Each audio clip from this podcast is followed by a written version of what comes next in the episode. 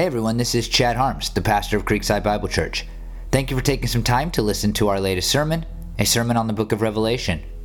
It will play in just a minute, but before it does, I want to ask you for a favor. I know that many of you listen to our sermons on some type of podcast player, like Apple or Spotify.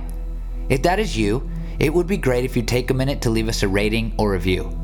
I know that it might seem like a small or inconsequential thing, but it really can make a big difference. Why?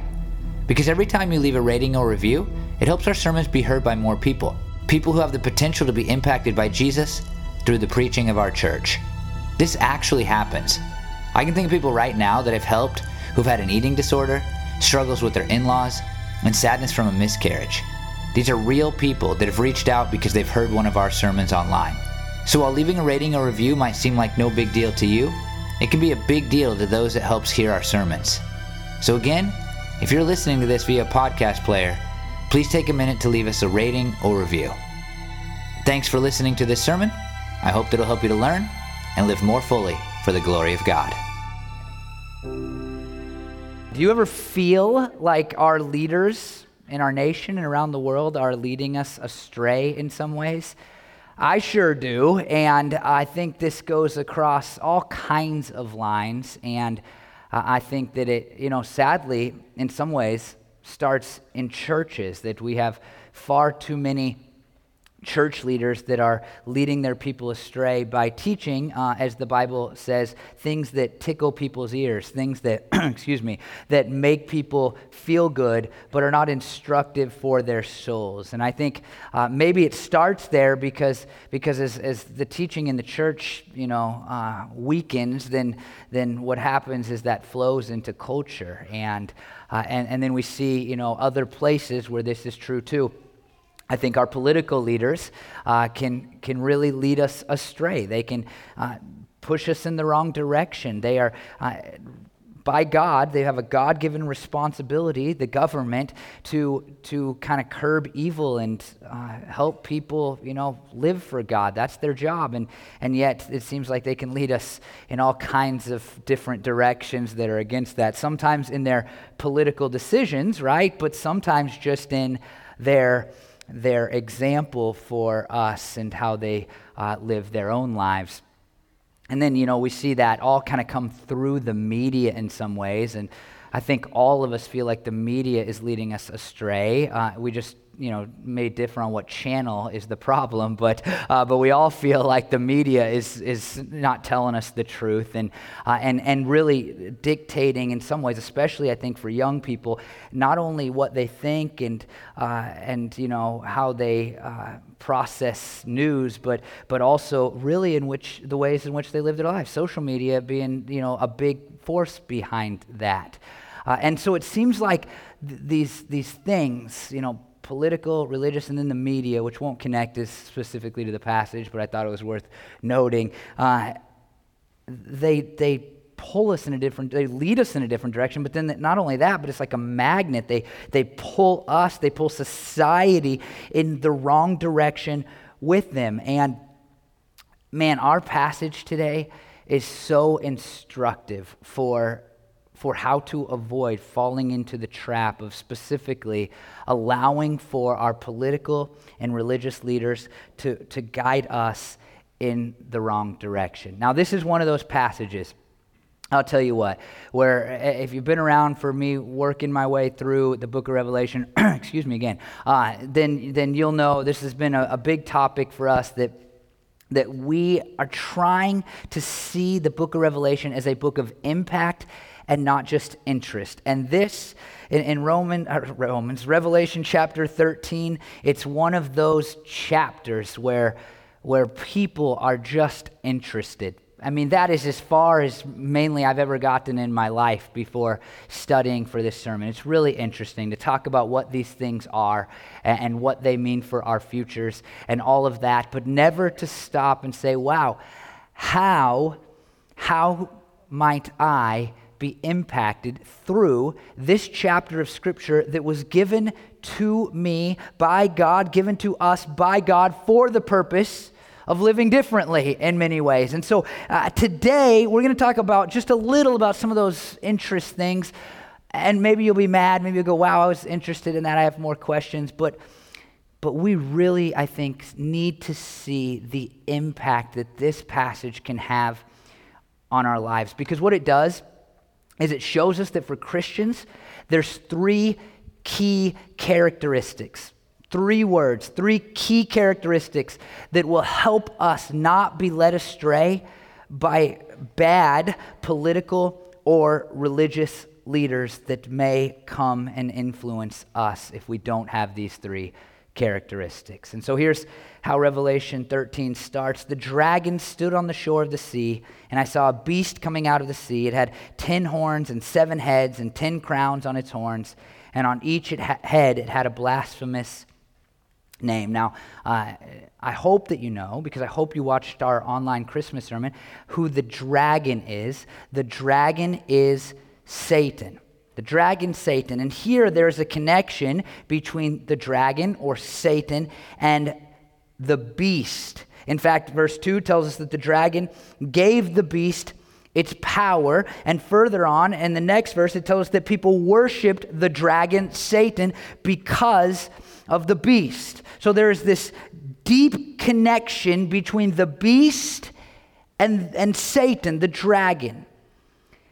Now, the question, the, the most interesting part of this, the thing that we're going to be most interested in, is who is the beast? Who is this beast? And so I'm going to do what I've done a lot, but I'm going to do it in a briefer way here. I'm going to tell you kind of the four big viewpoints on the book of Revelation and how they see what they see, who they see this beast to be. Preterists who see the book of Revelation as primarily about first century events they think that it's the Roman Empire, or more specifically, Nero, as representing or instructive of kind of the Roman Empire as a whole. Historicists who see the book of Revelation as a timeline through Christian history, they think it's pagan Rome. Futurists see it as a charismatic leader who has all the traits of the beast in Daniel 7. They would also call this person the Antichrist, if you've ever heard that before. And if you know the beast at all in the book of Revelation, this is what you know about the beast. This is the viewpoint that you've heard before, and people will identify and they'll make guesses. Like we talked about this in my very first sermon. None of you remember it as I started through the book of Revelation.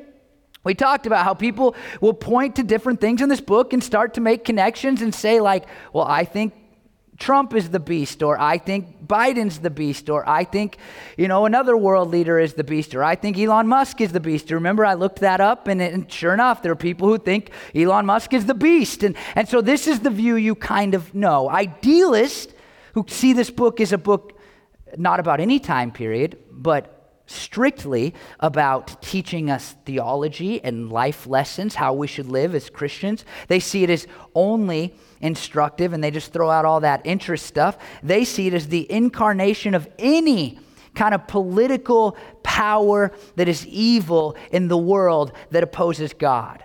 And so they would look at governments and say, look at that government. They would look back to Nazi Germany and say, this is instructive of, you know, that's a, picture of what this is about. Any kind of world system or world leader that stands in opposition to God, that is doing the work of Satan. Now, here's one of the problems with not spending too much time on the interest stuff is that basically everything that we read around this idea of the beast in Revelation chapter 13 is, is going to be tainted. It's going to be understood through the lens of what you think the beast is. And so, frankly, I'm going to tell you first that I believe the first century readers would have absolutely understood this to have been a reference to Nero. And I think it's important when we understand Scripture to think about what, this is what good hermeneutics or the study of the Bible is, to think about what the first century readers would have understood when they thought about this passage. And I think they would have thought about Nero. Get that out there and then say, from here on, I want to just say that I think what we need to do, if the first century readers understood it that way, Well, we need to say, well, what's the application for us? I mean, uh, obviously, we don't live under the reign of Nero, and I think that the idealists that I've already mentioned are helpful here, and that we need to say, okay, this is what you do anytime you study any part of Scripture. What does the first century audience see? And then what does that look like in my life today? How do I figure out what it meant to them, and then how do I apply it to my life? And, and so, with that in mind, they start as Nero, but what does that, what does that do for us?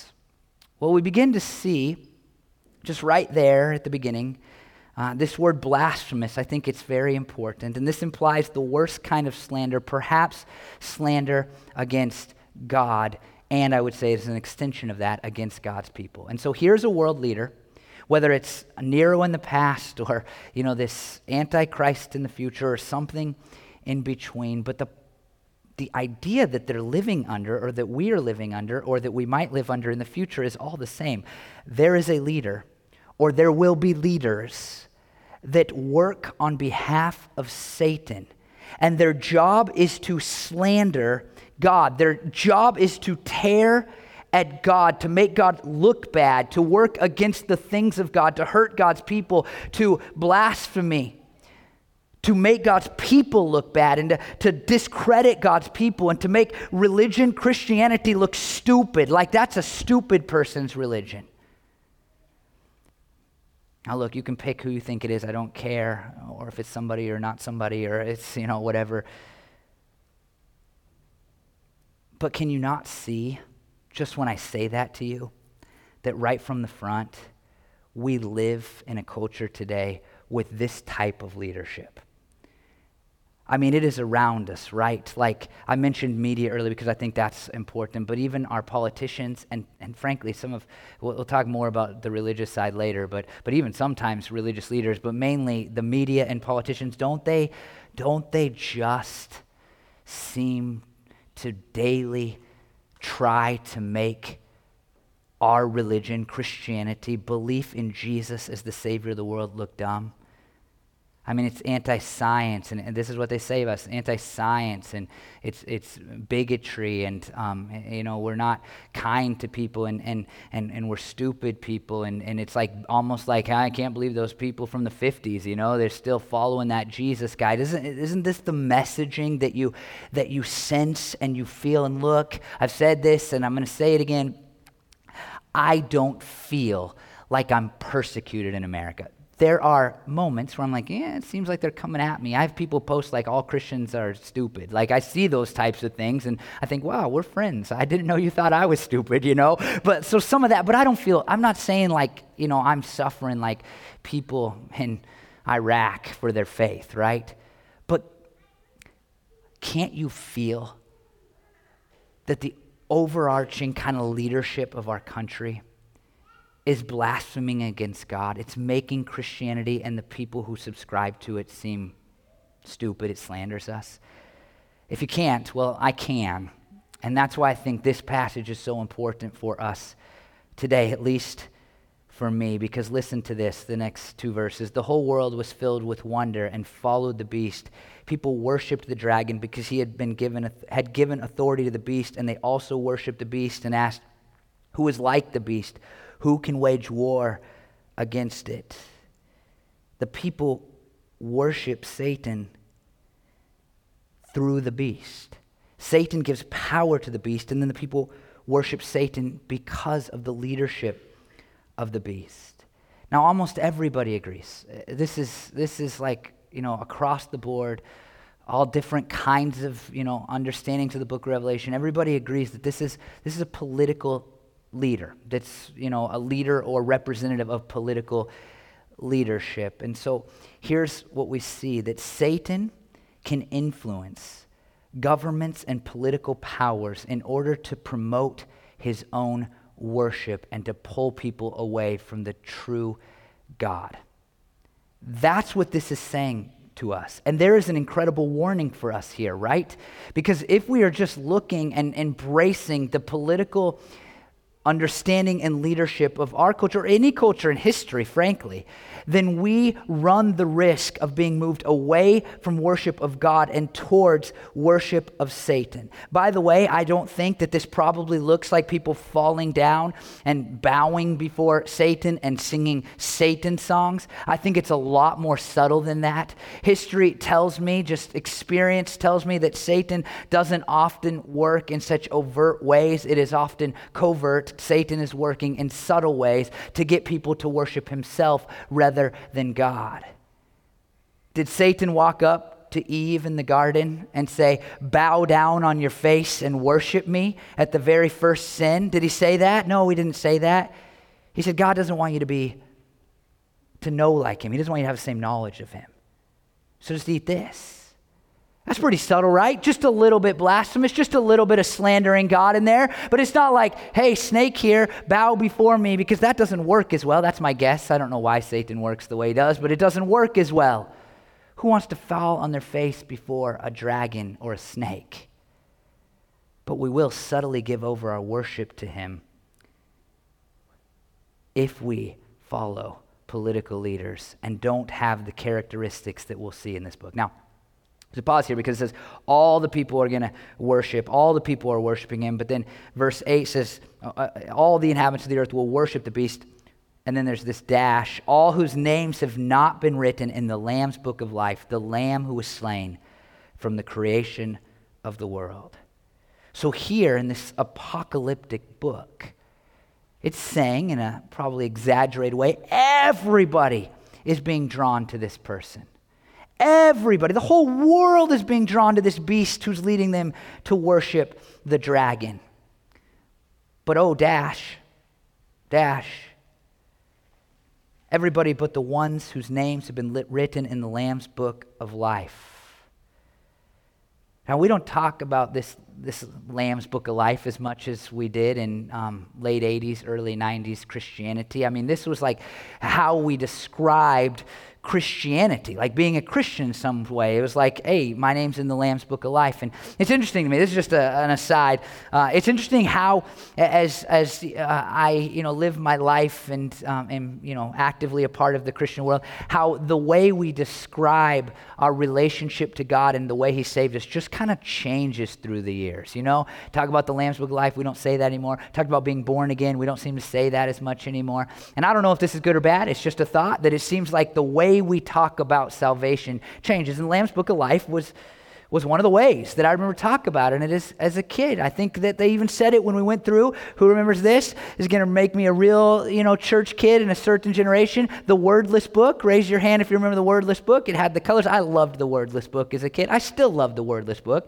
Haven't seen it in a while. It hung in my room, in fact, a little felt version of it. Felt, even another 80s uh, Christian, some of you know. Uh, like, so, of course, it was felt. That's how we did church through felt when I was a kid. And, and, it hung there in my room, and, and I loved that thing, and it took you through. And then, and then they would talk about you could get your name in the Lamb's Book of Life. I think that's how they said it to me. And I love the idea. We don't talk about it, but it's beautiful. It seems to suggest this thing in heaven where every name of every person who has been saved by Jesus is recorded. And these people will not worship the dragon because of the beast. I mean, why? He says it here because of the lamb who was slain from the creation of the world I tell this story every week because it's the story that, that is central to why we're here today. It's the story that brings us together into this family that we call church. It's the story that, that gets us out of bed in the mornings. It's hopefully the story in which we've founded our entire lives on, at least our born again lives. It's the story that is central to all of Christianity, and that is the gospel. Each and every one of us, we're sinners. All of us have a tendency to worship the beast or the snake. It's just the human nature because it's been passed down to us through generation after generation after generation. We, we all, like sheep, have gone astray. We've each turned to our own ways. And yet, God looked down from heaven, and you know what He did? He came down in the person of Jesus. Jesus lived sinlessly. He never, he never gave any worship to that stupid dragon. And, and Jesus, at the end of that perfect life, he died for our sins. He was slain.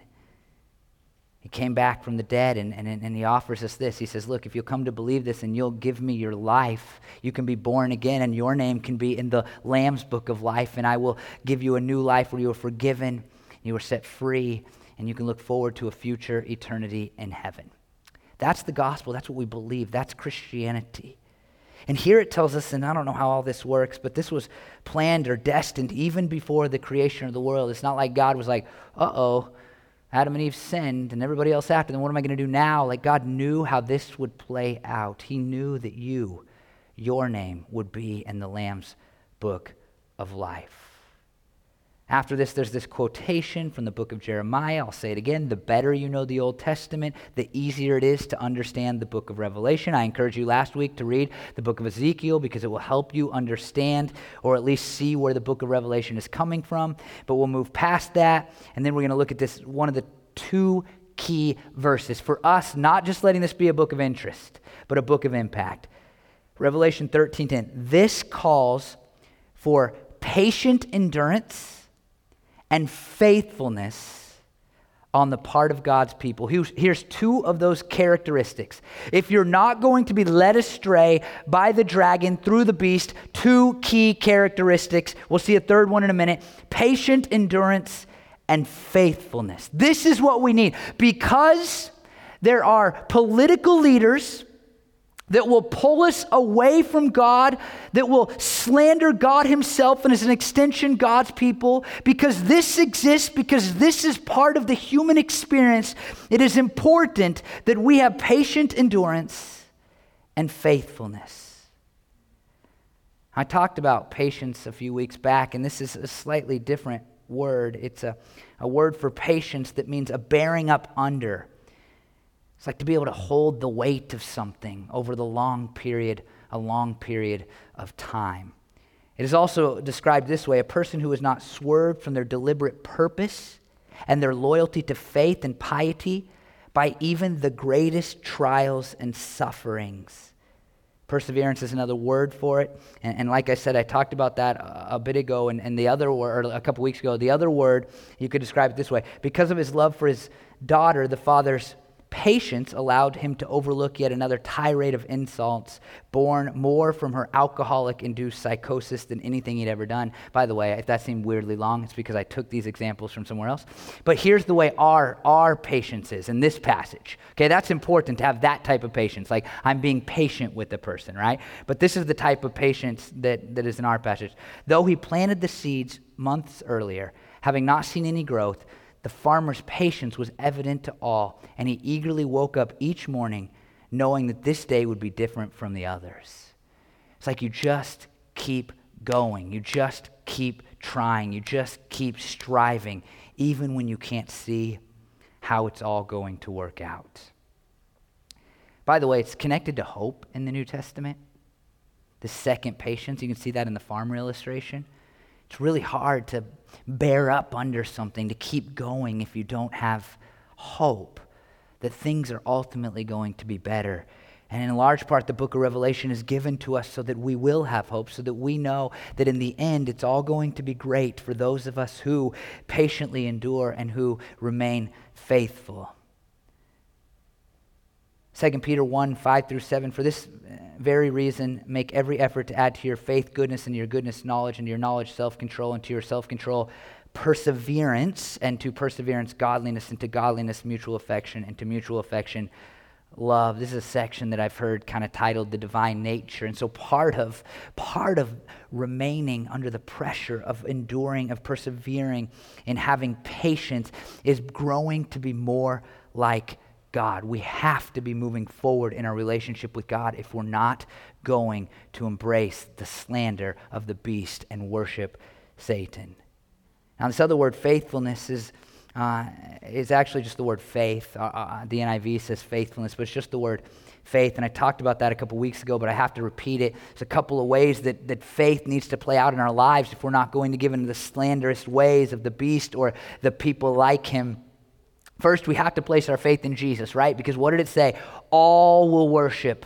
All will just follow. They'll just follow the leaders of the world. That's what happens unless unless they come to faith in Jesus. Unless they place their hope and belief in Jesus and the salvation that he offers and they live for him. Unless we do that, we're just going to follow culture. That's what happens. We're never going to be willing to swim against the tide. We're going to go with culture. We'll be led into Satan worship subtly if we don't have faith. But the other part of this is, is we have faith in, in the promises of God. We have faith, like I said, that it's all going to work out. Because in the hard days where people are being mean to us and it seems like the whole world has gone astray, that they've left all things Christian morals and Christian beliefs, they've left it all behind. On those days, unless we have faith that says God is going to set things right, that He's going to bring me justice, that He's going to prove Himself to be true, unless we have faith, it's going to be really hard. Not to just a little bit.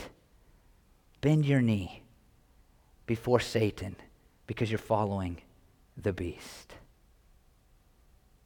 I mean, Hebrews 11.1, 1, you may know this one. Now, faith is confidence in what we hope for and assurance about what we do not see.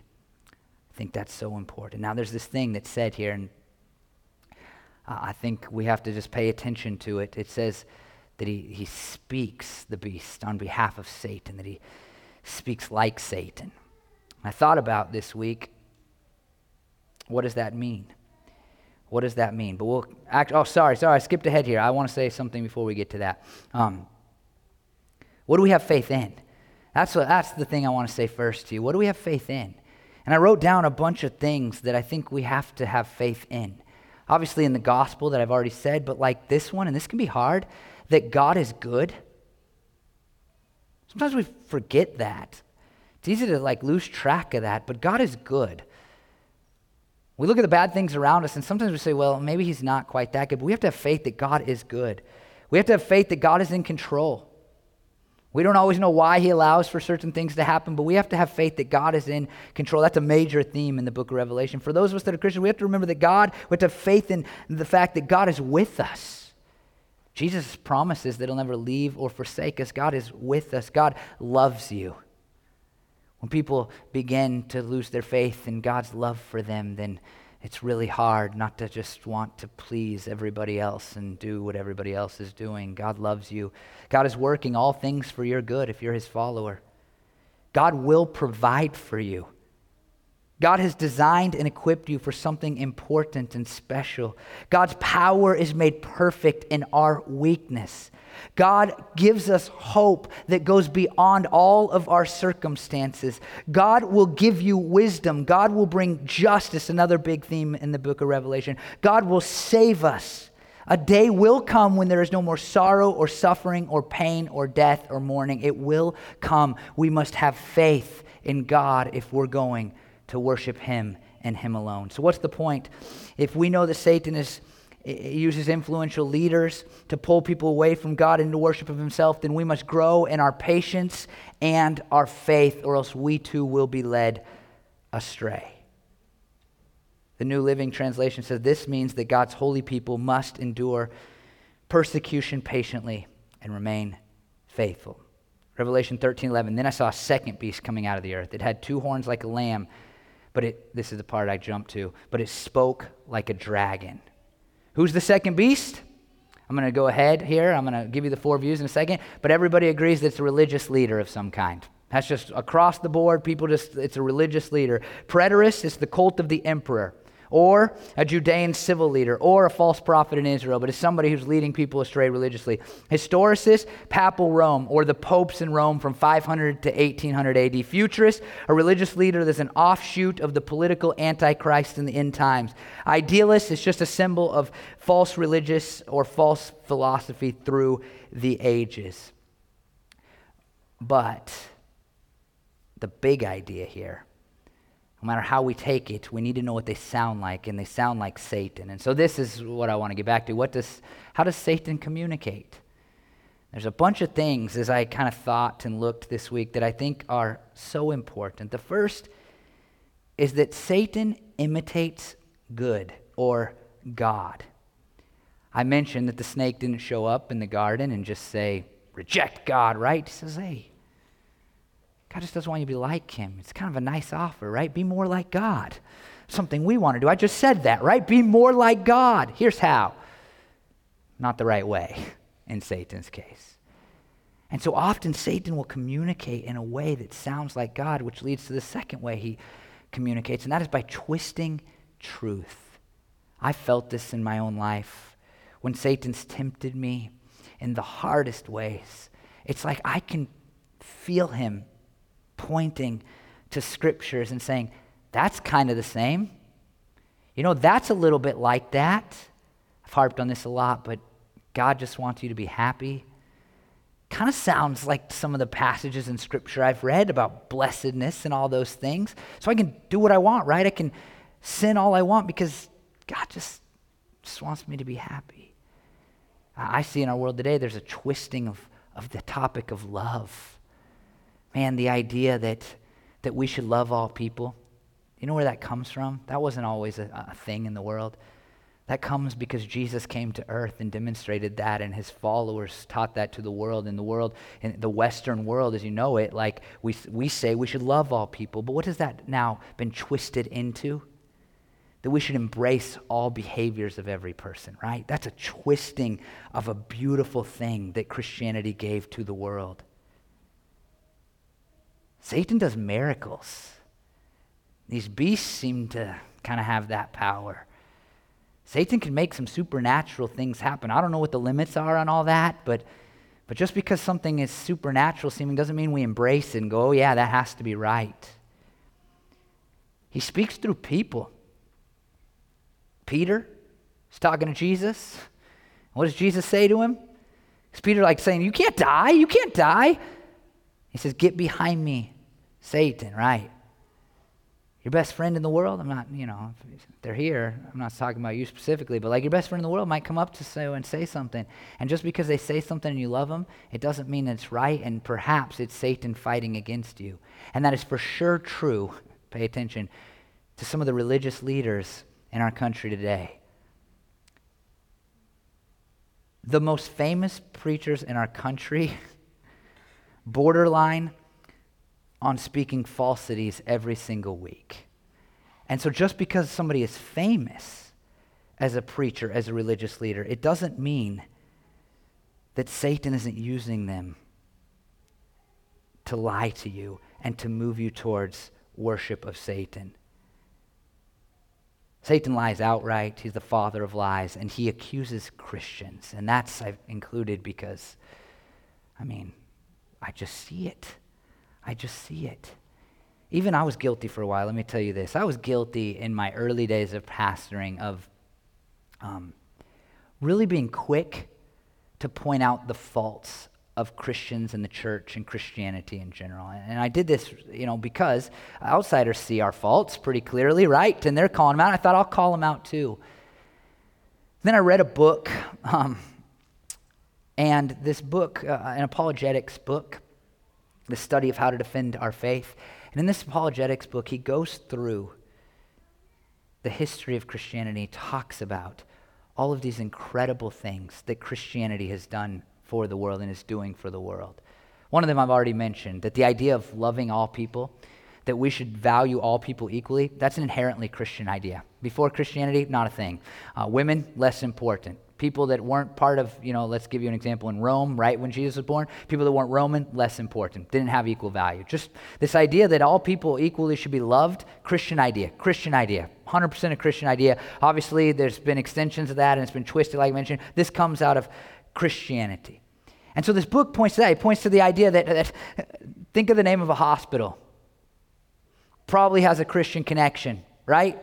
I mean, like immediately, like when you think of hospitals, you think, why? Because Christians throughout the ages have said, Jesus was a healer. I want to heal people. We don't just want to let the hurting and broken and dying just go off and die. Think of the name of like nursing homes. I know, like, think of how chaplains go into places where people are about to die and they minister just because those people still have value. All Christian things. And I reached a point where I thought, man, I don't want to be on the side of just pointing out all the faults of Christianity anymore. Because God changes lives through the gospel story that I've told you. And that, when he changes lives, it changes the world for the better. And Satan, what he does in our culture today is he makes us feel and he makes us think sometimes like Christians are running around doing a bunch of bad stuff. Do Christians do bad things? Yes. Do the famous ones often get in trouble? Yes. I saw it pretty clearly this twisting or accusation of Christians during the pandemic, where I kept seeing the same thing being said. It said, Pastors just want to open their church's doors again because they want to get their money. Like, oh my goodness, we don't make very much money. I, I, am connected to about 200 pastors in a personal way. None of them are rich. Okay? I just want you to know that.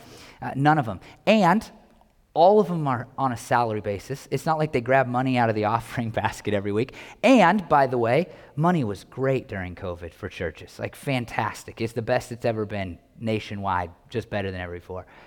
But it's a twisting, right? Like it's a twisting. Here's pastors who, by the way, every one of them, whether I agreed with their decisions on how open or closed they were, that's neither here nor there for this purpose. Every pastor that I knew personally wanted to open the doors, not to stick it to the government, but because they knew that what they did mattered and they knew that it would have long term ramifications for the souls of people if they didn't keep ministering. That was the reason. Whether they opened or not, that was the reason they wanted to be open. But there was a twisting there, right? That's how Satan works. So, how do we recognize Satan's voice? It's going to be the most Sunday school answer ever. You have to know the Bible.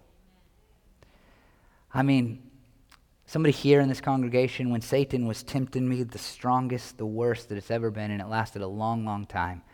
And I was really questioning, like, is this God or Satan? Like, I was, I, I was losing it. I was losing it. Somebody else in this congregation spent the night with me one night because I was losing it. And this person here, you know what they said to me? They said, Does that sound like something God would say? The only way I can answer that question is because I know the Bible decently well, right? Like, no, it doesn't sound like something God would say to me. But most people in uh, American churches today, they have no idea what God sounds like. So when a religious leader who is not telling the truth, who's actually working on behalf of Satan, gets up and says something with a great sticky statement, everybody goes, wow, yeah, that's right. God does just want me to be happy, so let's have a clappy. You know, like, I mean, this, just because it sounds good doesn't mean it's right. We have to know what God sounds like. You might have lost the point in the stupid joke, um, but you have to know what God sounds like. It's so key. And so you must be a person that reads the Bible. And then verses 16 and 17. It also forced all people, great and small, rich and poor, free and slave, to receive a mark on their right hands or on their foreheads so that they could not buy or sell unless they had the mark, which is the name of the beast or the number of its name. Now, marks in the book of Revelation are not usually literal. And I'll tell you my gut that this, this is not literal. I'm going to say something. You got to hear me right in this one. But I saw in the last few years how clearly this could be literal. Because we had this thing called a vaccine that became very controversial, and I'm not, this is nothing about the politics. This is an illustration, okay? But I saw how people could be forced to do something in order to continue to have the things they need in life. And I used to think, no way. You know, growing up, told you about the scary movies I watched, right? And they're like, some guy is gonna write 666 on my head. Like, I'm not gonna let him do it. Like, that's easy. Of course, I'm not gonna, I'm not, I, I'm not a tattoo guy in general, you know? Like, I'm not, nobody's gonna be tattooing 666 on my head. And then I saw what happened in the last few years. Don't care about where you politically stand on that, but I saw what it could look like. By the way, I do not think that the mark of the beast is the COVID vaccine. Let me just be so clear. I had that conversation with somebody. I told somebody in the middle, hey, feel good about getting the vaccine, go get the vaccine. Let me be like, that's, that's great, go get the vaccine. If you want to get the vaccine, you're not going to hell because of it. You know, like, I, and so I had that, I just want you to know where I stand. But we've seen it now, right? What it could look like. It doesn't seem unrealistic to me anymore. And I wonder, like, will we be patient? If this is a future thing, and it is literal, will we be patient and faithful? And perhaps more scary is if it's not a literal thing. Because it's really easy if somebody's saying, I'm going to write a number on you to say, okay, this is it. But if it's subtle, and our political and religious leaders are slowly eroding at the fabric of our faith and our willingness to continue to serve Jesus when it's hard, if it's subtle, will we remain faithful? And will we hold on to our patience? And then he finishes with Revelation 13 18. This first line. I'm not going to talk about the interesting things. I'm sorry. You can ask me about it later. But this is this first sentence. This calls for, it's the third characteristic, this calls for wisdom. Let the person who has insight calculate the number of the beast, for it is the number of a man. The number is 666. And for the first readers of Revelation, here's this numerology. John's like, you'll figure out who this is. I don't want to dive into that, but they, you know, it's like, here's the person. But I think that the instructive thing for us is this call for wisdom. How do we recognize Satan's voice? Well, the Bible. Why? Because the Bible gives us wisdom. What is wisdom? Wisdom isn't just intelligence. It's not the wise old owl, you know, saying all this stuff. It's not Mr. Miyagi. It's not Sensei Wu, you know, and Ninjago. This is not the, like this is not this is not it. Wisdom is is having an understanding of what God would want from you. And we obtain that through the scriptures and we obtain that by being with God in prayer. But I'm afraid that we just don't care anymore. Listen to Proverbs 3 13 through 15. Blessed are those who find wisdom those who gain understanding, for she is more profitable than silver and yields better returns than gold. She is more precious than rubies. Nothing you desire can compare with her. Do you want money more, or do you want knowing what God would have from you more? I think for most, the former is probably more true. I think of Solomon in this question where God says, What do you want? Says the son of King David, What do you want? And he's, I mean, good night. It's like genie, right? Like, I mean, what's my one wish? What's my one wish that I can have right now? He didn't say, I want my kingdom to expand or I want more power or more money. He said, I want wisdom. And who in this room would be like that? Because if we're not going to worship Satan, then we need, we need wisdom. We don't need money, we need wisdom. James 1 5 through 8 says, If any of you lacks wisdom, oh, good. He's going to tell us how to get it. You should ask God, who gives generously to all without finding fault, and it will be given to you. But when you ask, you must believe and not doubt, because the one who doubts is like a wave of the sea blown and tossed by the wind. That person should not expect to receive anything from the Lord. Such a person is double minded and unstable in all they do. Now, when I read that as a younger person, before I had studied that passage, I thought that it meant I must have no doubt that God will give me the wisdom if I asked Him. Like, I have to go, okay, I absolutely believe, 100% believe that God is going to give me the wisdom I'm asked for. How do I handle this situation, God? That's not what it means. The word believe there is actually like the word for faith. And really, what James 1 5 through 8, I think, says is if you ask for wisdom, but in your heart you're not sure if you're actually going to follow the wisdom, then God may not give it to you. The question is not whether you 100% believe that God is going to say yes. I'm reminded of the dad who says to Jesus, like, I believe, help my unbelief. We're all in that situation all the time, every time we pray, right? I believe, but help my unbelief.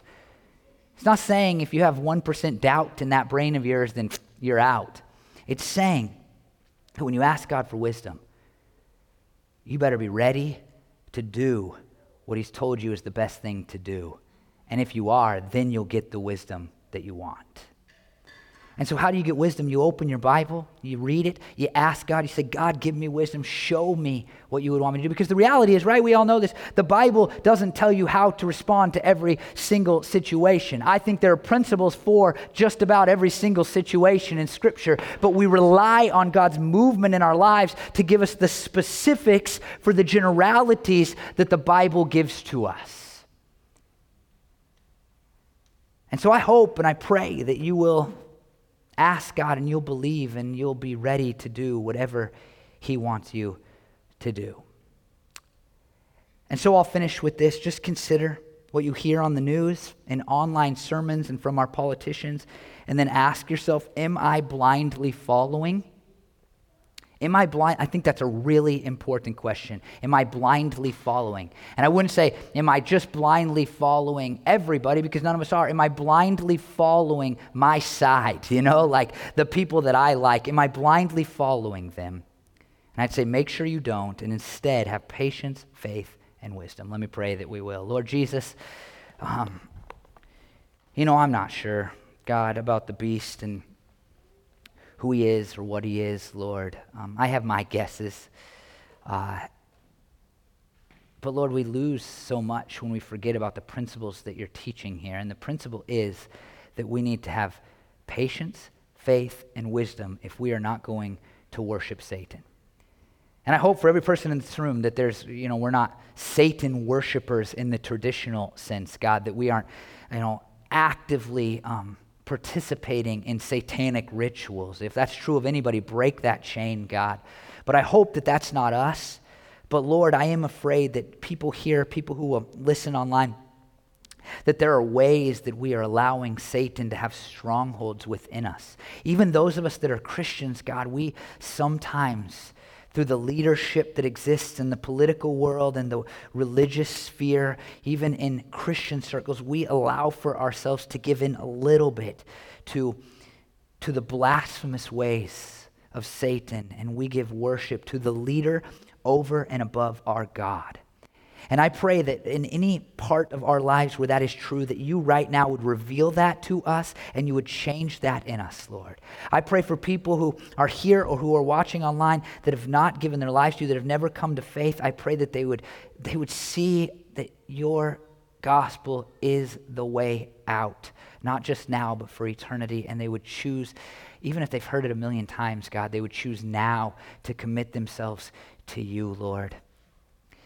I pray that we, God, would be a church, a, a wise church, that we would be a church, God, that no matter what happens around us, we would be pointing people to you and who you are and how good you are. And God, we would do our best to follow wherever that wisdom takes us. I pray these things in Jesus' name. Amen.